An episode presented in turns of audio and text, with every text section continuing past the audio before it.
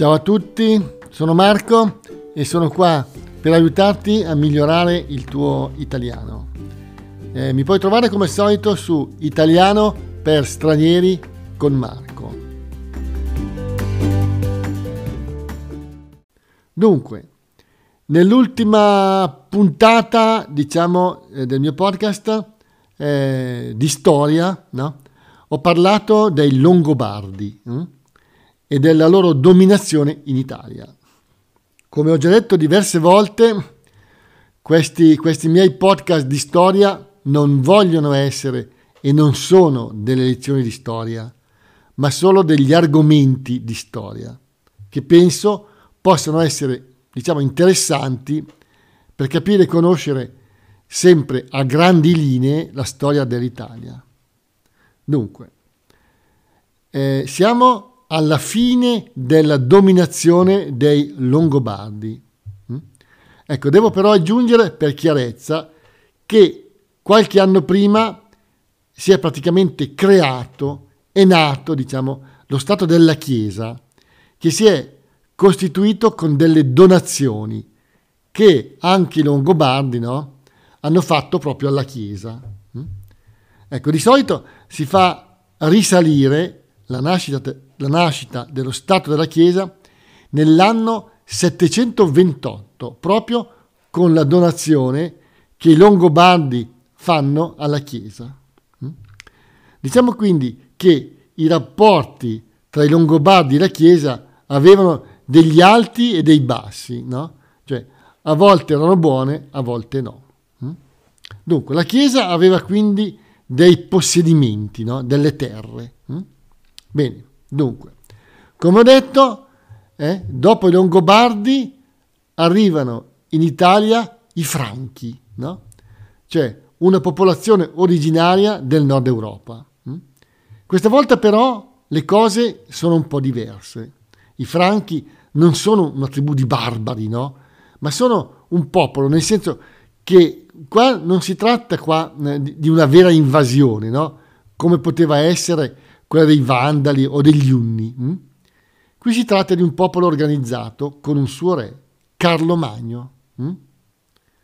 Bene, la storia dei Franchi eh, è abbastanza lunga e complicata, quindi parlerò solo di quello che riguarda l'Italia. Hm?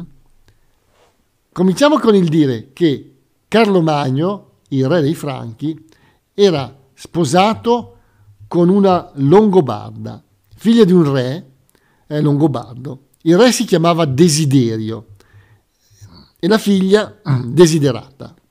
Bene, un anno dopo le nozze i due praticamente divorziano, o meglio, Carlo Magno ripudiò la moglie. Ripudiare significa non volere più una donna come moglie, un'usanza che nel Medioevo cioè, era diffusa. Bastava che il marito dicesse che non voleva più stare con la moglie, tutto lì, la moglie poteva solo accettare, hm? non è che avesse altra scelta. Quindi Carlo Magno, per motivi non del tutto chiari, non volle più come moglie la figlia del re Longobardo. Ecco, qui la storia prende una piega, diciamo, del tutto nuova. Ecco, prendere una piega significa che succede qualcosa di nuovo, no? di importante, che influenza il corso della storia. Mm? Eh, dunque, come ho già detto, parlando dei Longobardi, il rapporto con la Chiesa di Roma e i Longobardi non era idilliaco. Eh? Idilliaco, che è una parola di derivazione greca, significa molto bello, no? Una cosa idilliaca per noi è una cosa, no? Cioè un rapporto che va molto bene, no? E di cui tutti sono soddisfatti. Mm? Ecco, eh, eh, ad un certo punto i rapporti peggiorano.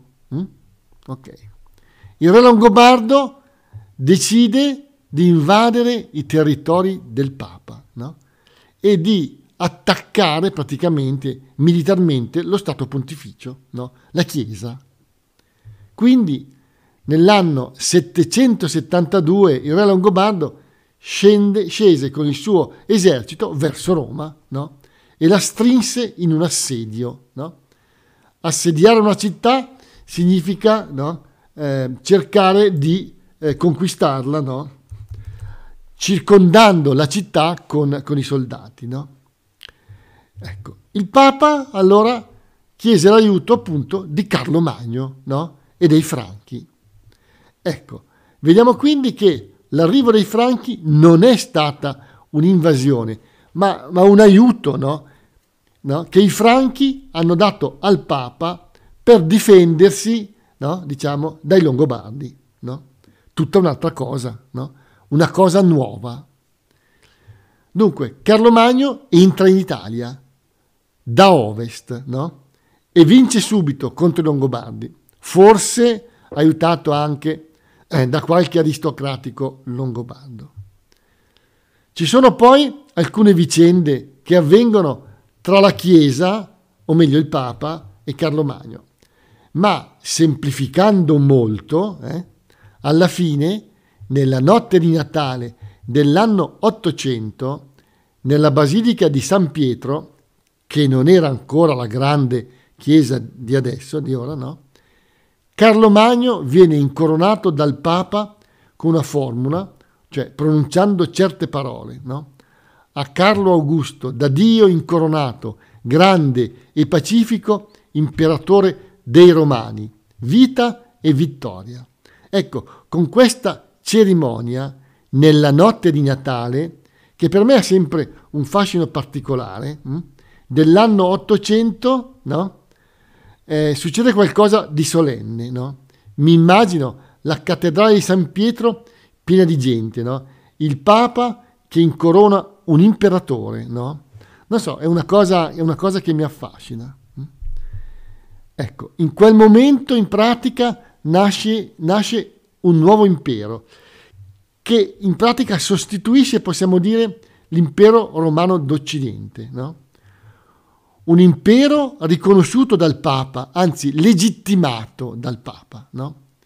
È l'inizio del Sacro Romano Impero, l'impero carolingio, che a quel punto si estendeva in tutta la Francia, la Germania e il nord Italia. Mm?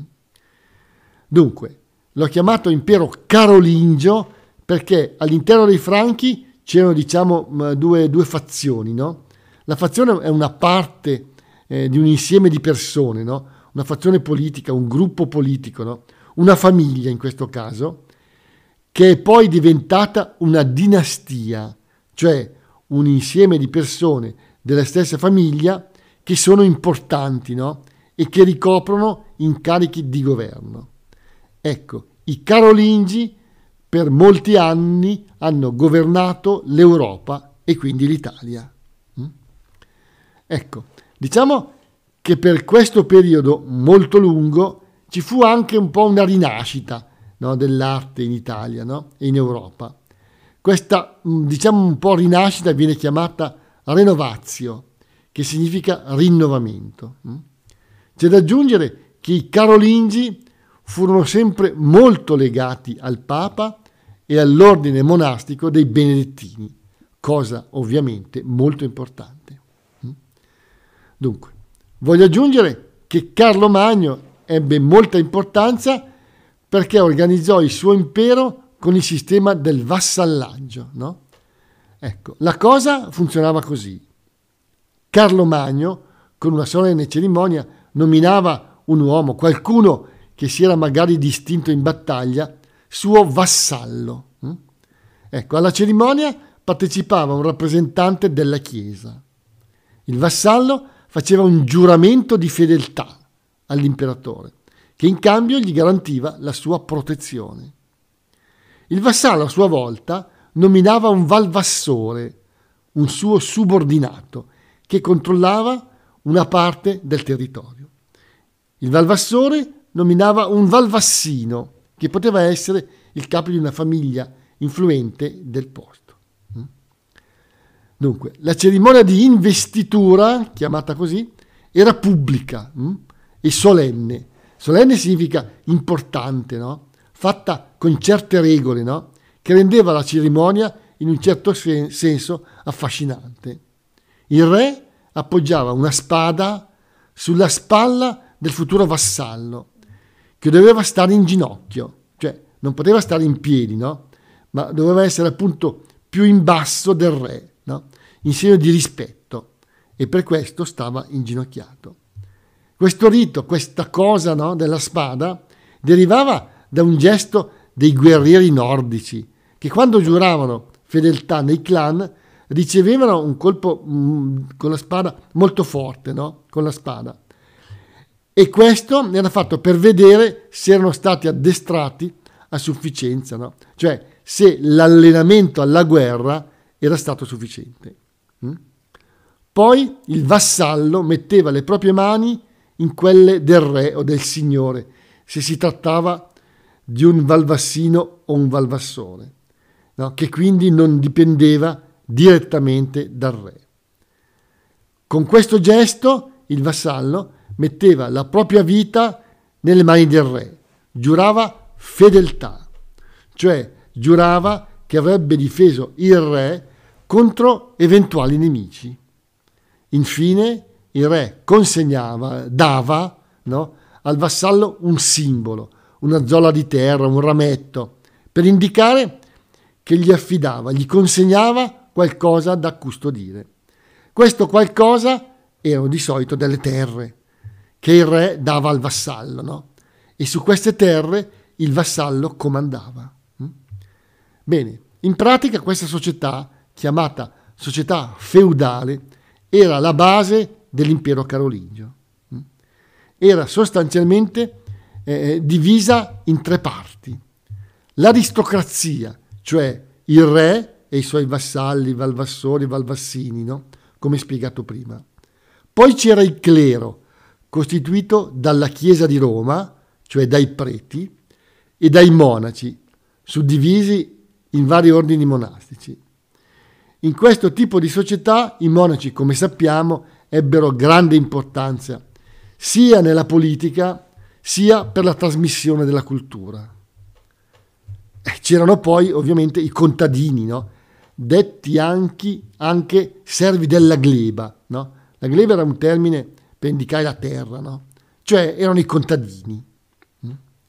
Bene, l'impero di Carlo Magno, quando lui morì nell'814, venne ereditato dal suo unico figlio in vita, Ludovico, ma alcuni anni, alcuni anni dopo venne diviso no? e cessò di esistere, esattamente nell'843, quando venne diviso dopo guerre e lotte all'interno dell'impero in tre regni.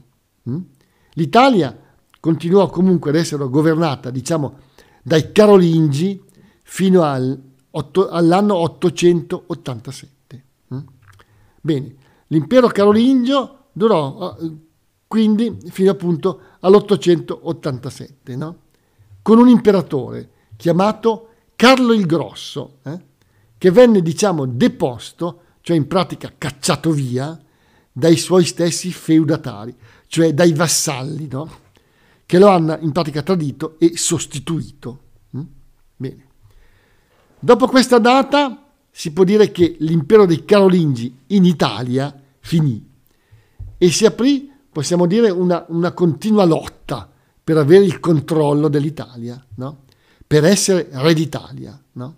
anche se non tutta, perché ormai c'era lo Stato pontificio e a sud c'erano ancora i bizantini, cioè l'impero romano d'Oriente, no? e in parte anche i Longobardi al sud. In pratica i veri feudatari, i vari, i vari feudatari, cioè quelli che erano stati prima vassalli del re, che non c'era più, si facevano la guerra per dominare l'Italia, no? cioè almeno una parte. No? Dunque, questa guerra per comandare e diventare, diciamo così, re dell'Italia, la vinse all'inizio un certo Berengario, che era un feudatario del Friuli hm? E parente dei Carolingi nel nord-est, no? e che diventò re d'Italia, sempre solo di una parte, e regnò per 35 anni. Ci furono poi varie lotte no? e anni di violenza per il regno. Era ovviamente un periodo abbastanza caotico in Italia, no? Anche i papi erano implicati, cioè coinvolti in queste guerre no? e spesso venivano nominati solo perché appartenenti a famiglie importanti. Hm? Ed arriviamo così verso l'anno 1000, una data importante per l'Italia e per l'Europa. Hm? Dopo Berengario abbiamo un altro re che si chiama Rodolfo di Borgogna, poi abbiamo Ugo di Provenza, poi Lottario di Arles. Hm? Ecco, da notare che eh, sono tutti diciamo re non italiani, ma francesi, tedeschi no? o di origine germanica. Mm? Successivamente fu re d'Italia un certo Berengario II. Dunque, questo continuo cambiamento del re d'Italia, diciamo, era ovviamente seguito da guerre, lotte tra i vari pretendenti, interventi di re stranieri, tradimenti e cospirazioni. Mm?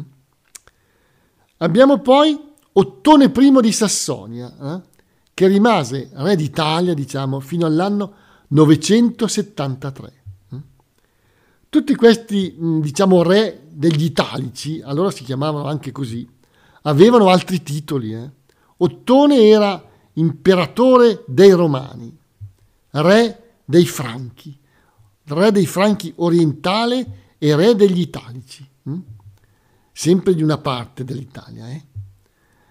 Poi abbiamo addirittura un Ottone II di Sassonia, che rimase re degli Italici fino all'anno 83, e poi il suo successore, Ottone III, che regnò, diciamo, sugli Italici fino all'anno 1002. E siamo così arrivati al fatidico anno 1000. Mm? Dunque, nell'anno 1000 l'Italia era quindi divisa Ovviamente al nord e al centro c'era quello che rimaneva formalmente del Sacro Romano Impero. La parte italiana era diciamo chiamata Regno d'Italia e comprendeva tutta la parte nord e un po' il centro dell'Italia. Poi al centro c'era, come detto, lo Stato Pontificio, al sud c'erano i bizantini, cioè l'impero romano d'Oriente con dei principati, cioè, cioè dei signori del posto che comandavano su un territorio, come il Ducato di Spoleto, di Salerno, eccetera. In Sicilia c'era l'Emirato, cioè in pratica la Sicilia era stata occupata dai musulmani, che già da un po' di tempo avevano incominciato ad espandere il loro territorio. Nell'anno 1000 la Sardegna era già un po' staccata dal resto dell'Italia l'impero di Bisanzio l'aveva in pratica abbandonata e l'isola era praticamente autonoma, con un sistema suo di governo. C'erano quelli che vengono chiamati i giudicati. Mm? Bene, come detto, siamo arrivati all'anno 1000, una data importante. Mm? Vedremo nel prossimo podcast di storia quello che succederà in Italia. Bene, io termino qui, non voglio farla troppo lunga, ho nominato un po' di nomi di re che mh, non sono così importanti, l'importante è avere un po' una visione d'insieme di quello che stava succedendo in Italia. Grazie a tutti dell'ascolto e saluti. Ciao!